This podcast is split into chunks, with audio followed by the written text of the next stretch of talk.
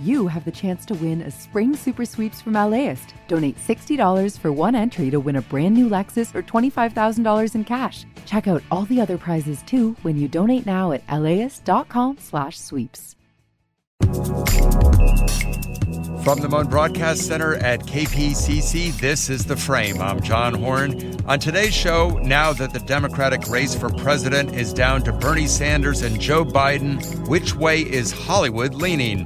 Then Yuval Sharon's new opera is called Sweet Land, and like his other works, it's the result of an intensely collaborative process. You're creating the circumstance for so many things to resonate with each other that are normally not put together. And that creates this new, bigger thing uh, from all of the different individual voices. And home, it's a sense of place and a physical thing, and one is built on stage in a new play. That's today on The Frame. We'll be right back. The LAist Spring Super Sweeps is happening now. You can win amazing prizes while supporting your source for local fact based journalism. One lucky grand prize winner will get to choose a brand new Lexus or $25,000 in cash. Other prizes include an electric bike from Juice Bikes and $1,000 gas gift cards. Your donation of $60 gets you one entry to win, and the more you give, the more entries you get. Donate now at laist.com slash sweeps. Welcome to the frame. I'm John Horn. The race to be the Democratic nominee for president is basically down to two candidates now Joe Biden and Bernie Sanders, after Elizabeth Warren dropped out today. Warren and former candidate Pete Buttigieg attracted a good amount of support from Hollywood. So, where do all those donors and their money go now? Ted Johnson has been covering all this for Deadline.com as its Washington, D.C. correspondent. Ted, welcome back to the show. Thanks for having me. So, a lot has changed in the candidate landscape since we last talked. Pete Buttigieg had the support of big names like Lee Daniels and Seth MacFarlane. Since dropping out, Buttigieg endorsed Biden. Have some of his supporters followed? Yes, some of the uh, fundraisers have committed to Joe Biden's campaign. Actually, did fairly quickly after Pete Buttigieg endorsed Biden. And I'm talking about names that aren't really household names. Former executive at NBC Universal, a fundraising consultant. People like Lee Daniels and Seth MacFarlane, uh, they actually hosted a fundraiser for Pete Buttigieg. They haven't said where they're going to go.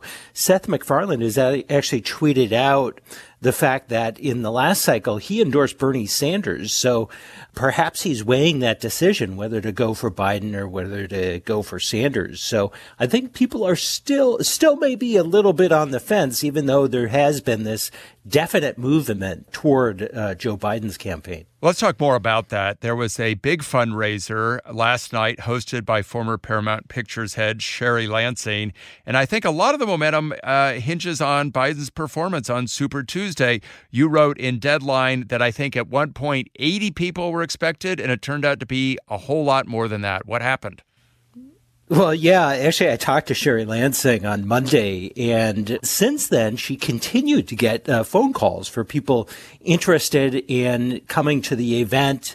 And they finally had to cut it off, I think, at about 350 people. They just couldn't accommodate anymore.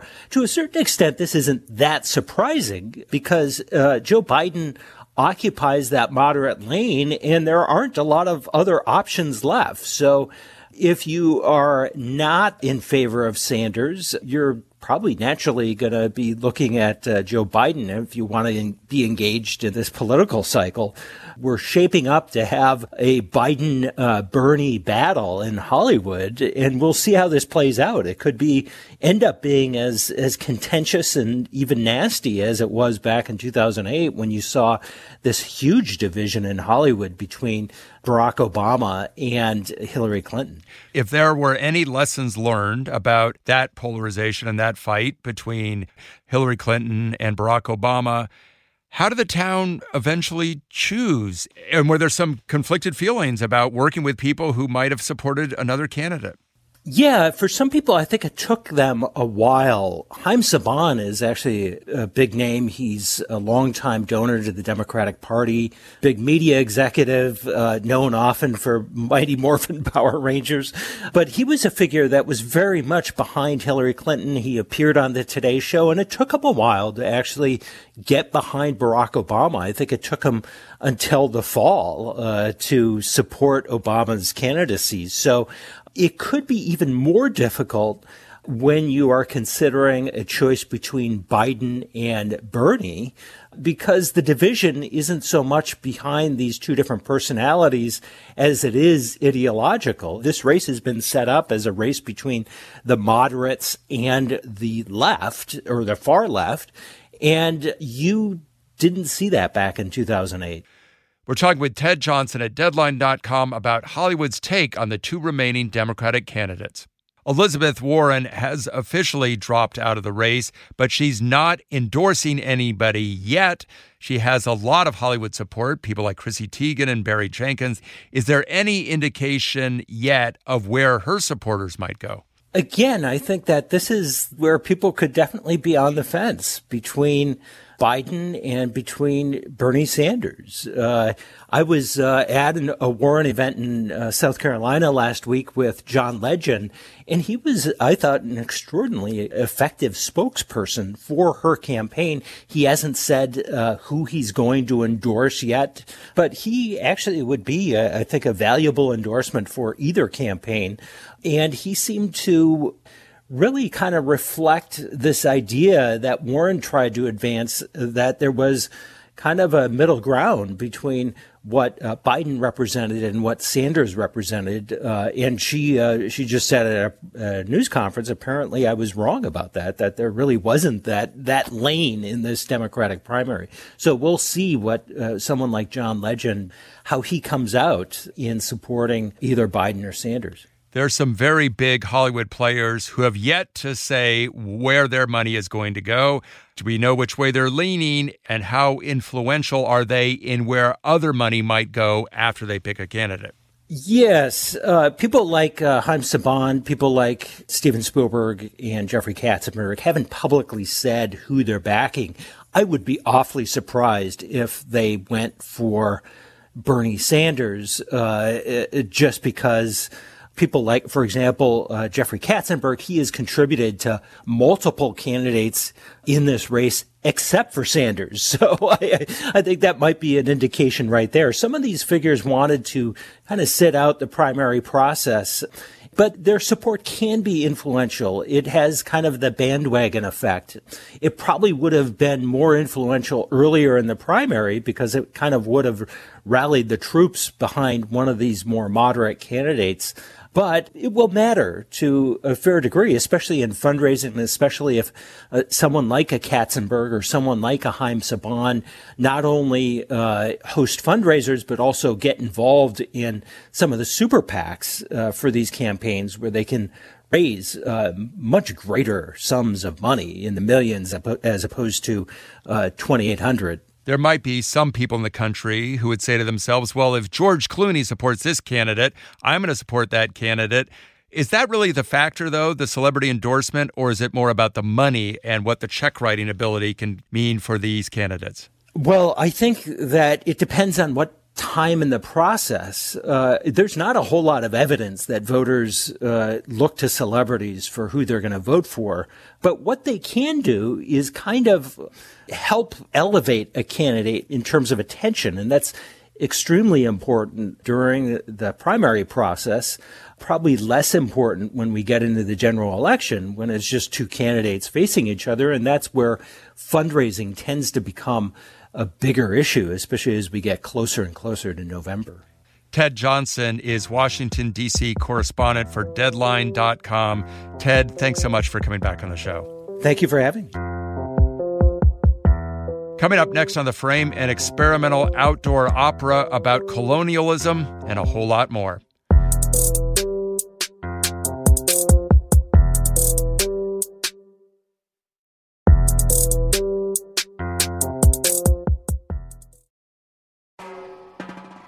Hi, I'm Tracy Thomas, host of One for the Books, and we are back for another round.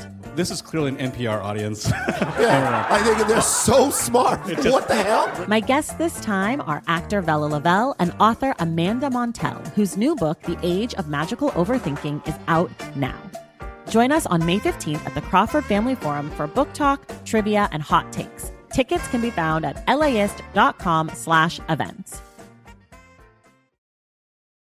Welcome back to the frame. I'm John Horn. Yuval Sharon is used to getting some pretty baffled looks when he tries to explain the work of his opera company, which is called The Industry. Sharon's Hopscotch, for example, took place inside cars driving around LA. In Invisible Cities, people listened to his opera on headphones as they moved through LA's Union Station. Sharon's latest piece is called Sweet Land. It's a collaborative open air opera about colonialism and displacement.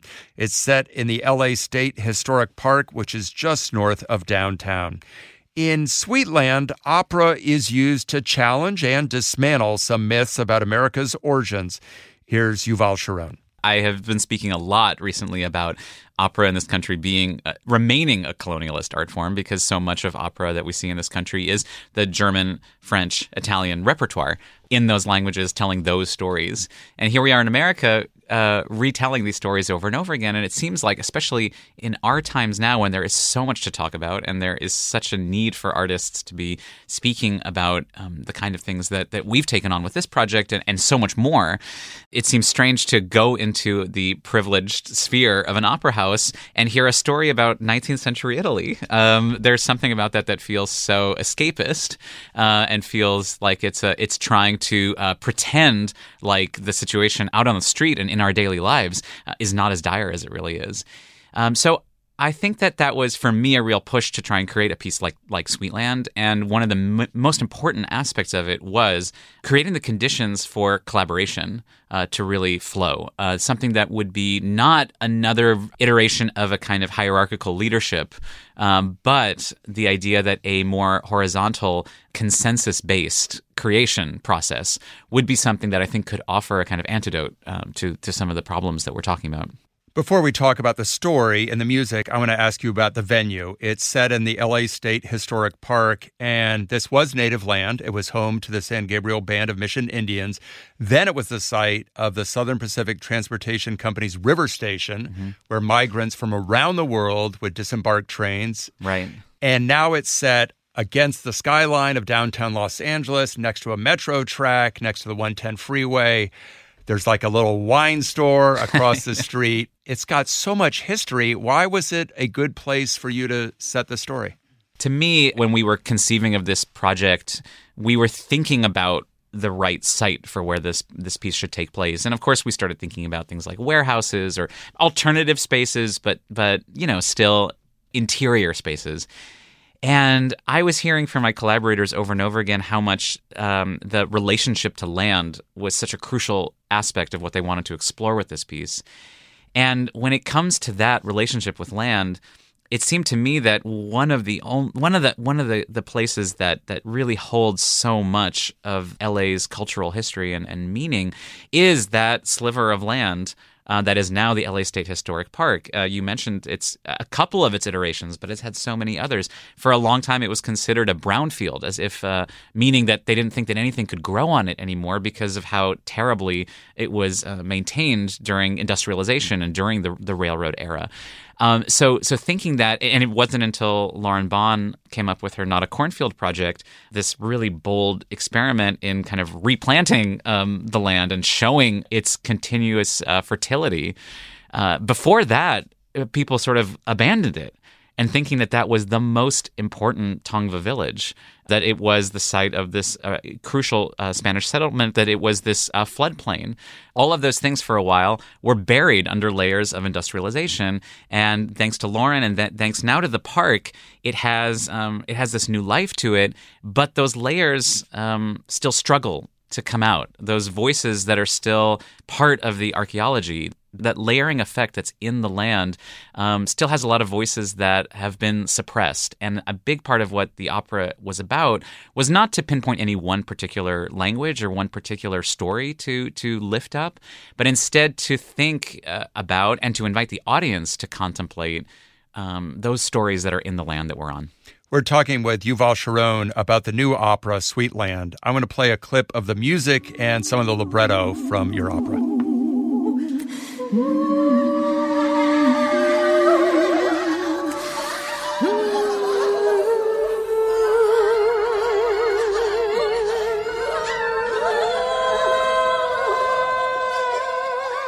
what are we hearing here? Who are these voices, and where does this fall in the story?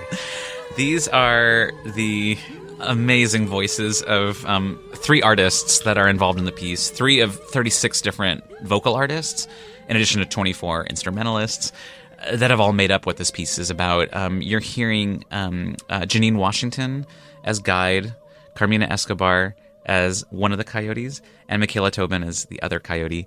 Uh, these are three characters um, they form a really crucial component to what this piece is, especially Carmina and Micaela, who are two artists who have uh, dealt a lot with improvisation and the practice of improvisation, which is something that most people don't think belong in a traditional opera. We think of opera as a, a very rigid, closed uh, score.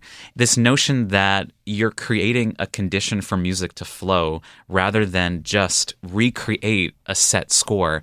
And that plays a really important role in Sweet Land, not just because of these three artists, but um, it started to be something that we opened up to the instrumentalists, to some of the other singers as well. And I think that's part of what gives this particular performance its power is that it is something that is so of the moment um, that the inspiration that all of the singers take from each other and from the ideas are all kind of set up and then allowed to just exist in that moment in time.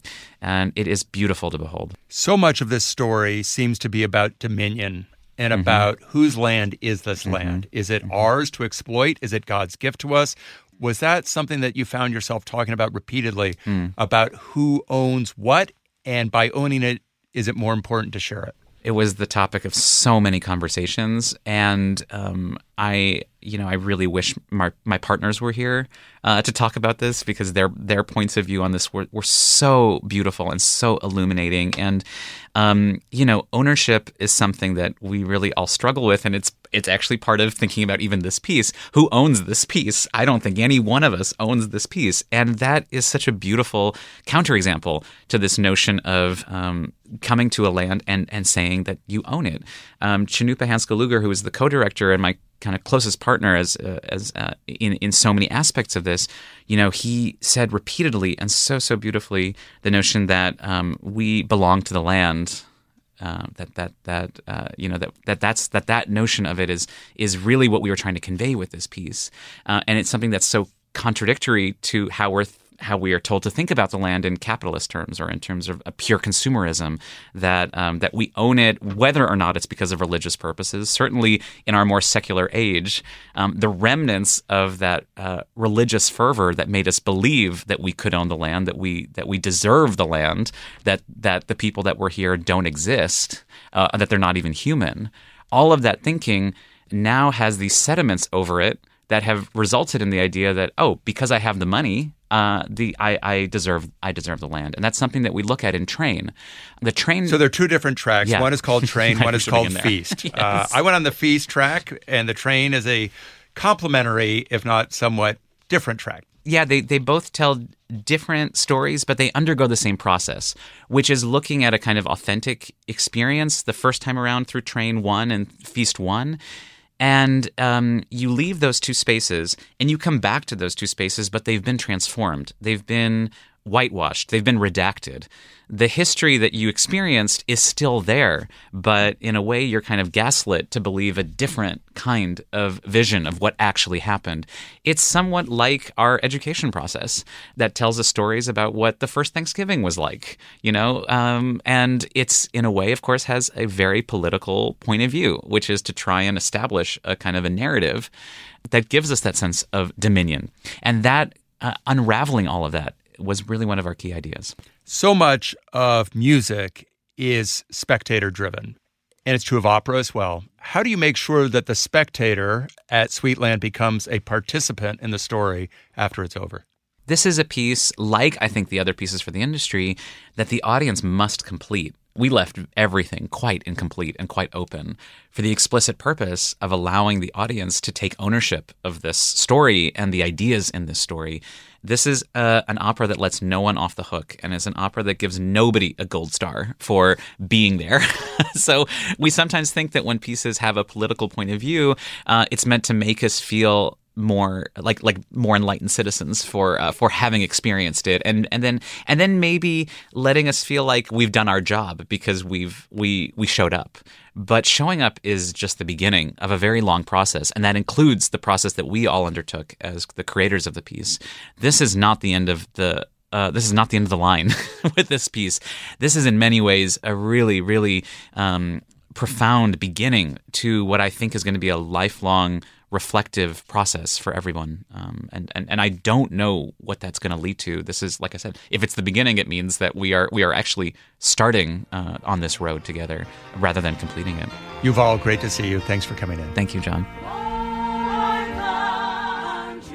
Yuval Sharon and the industry's Sweet Land is at the LA State Historic Park Friday through Sunday through March 15th.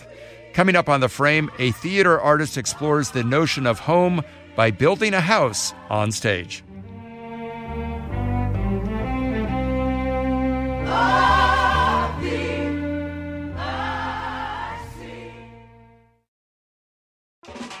Start your Saturday with something that will grow your kiddos' brains and get their creative juices flowing. Join us at LAist for a morning of multilingual story times, interactive performances, art making, and lots of kid fun. Bring the whole fam and join us for a super fun Saturday at LAist in Pasadena on June 1st. Tickets at laist.com slash events. See you there.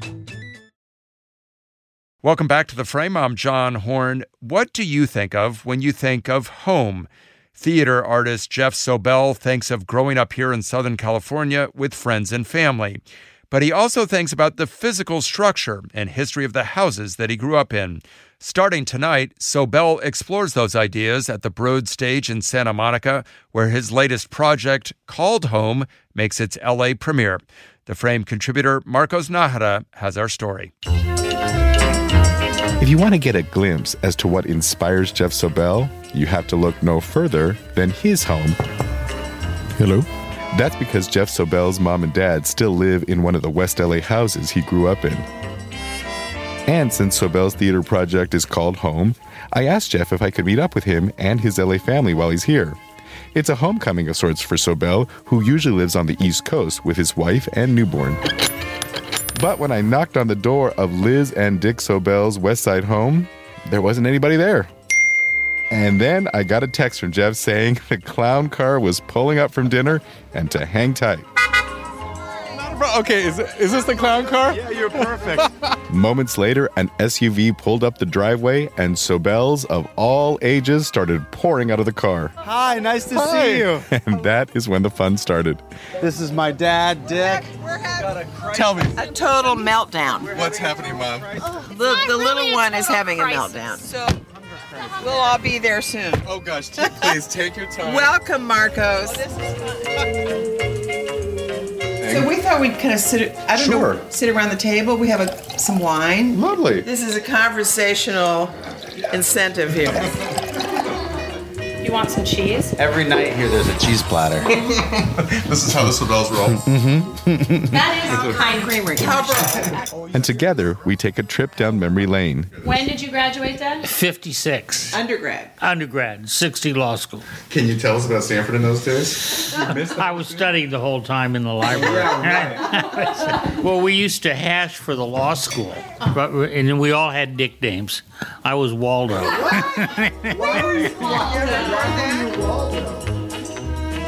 Well, the nuts and bolts of it, can we? Can you guys tell me a little bit about the project? yeah, of course. So the project Home, I think of it as a dance theater.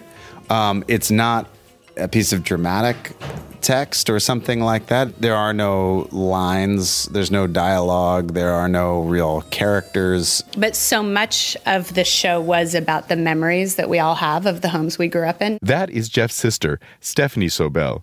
On this project, she's the dramaturg. And so I think that aspect of it and kind of the ways that are not necessarily the places we live, but our imagination of home is very much a container of, of memories. Instead, it's more like you have a voyeuristic point of view, watching people um, inhabit a house.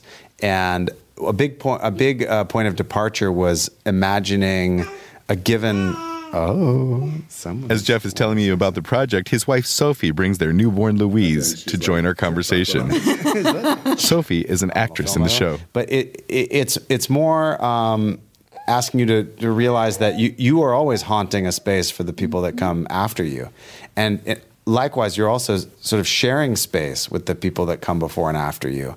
Uh, so you have all these roommates. You just don't necessarily uh, acknowledge them or know that they are there. Like ancestors?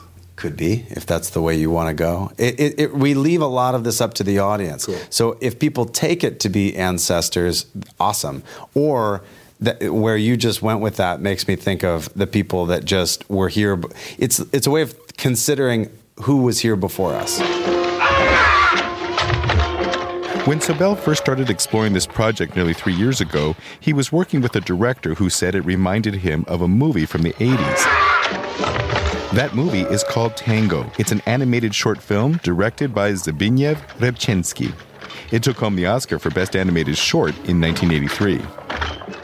In the short film, we see dancers passing in and out of rooms in a house. They're cooking, cleaning, making love, flirting, sleeping, and talking, enjoying each other's company. They're living life, in other words.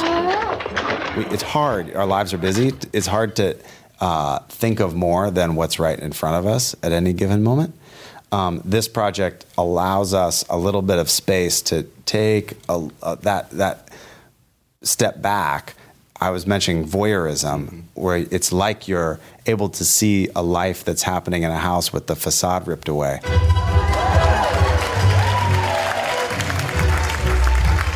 And then you, if you are so inclined, may put yourself in that uh, continuum as well.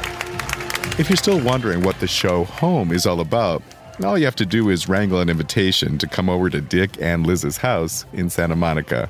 Hopefully, they'll have a little wine and cheese waiting for you. For the frame, I'm Marcos Nájera.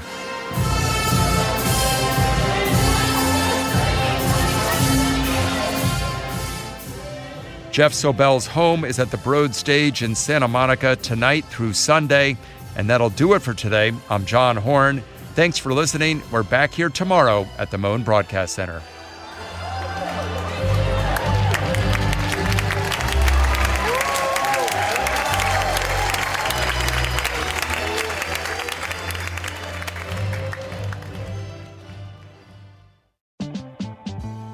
LAist has a new live event series with the James Beard Foundation. We Are Where We Eat will go behind the scenes of some of your favorite LA restaurants to find out how and why they do what they do. I'm Austin Cross. Join me for the first event where we'll explore how restaurants help make a neighborhood and we'll all have something delicious to eat afterwards. It's May 22nd at the Crawford. Get your tickets now at laist.com slash events.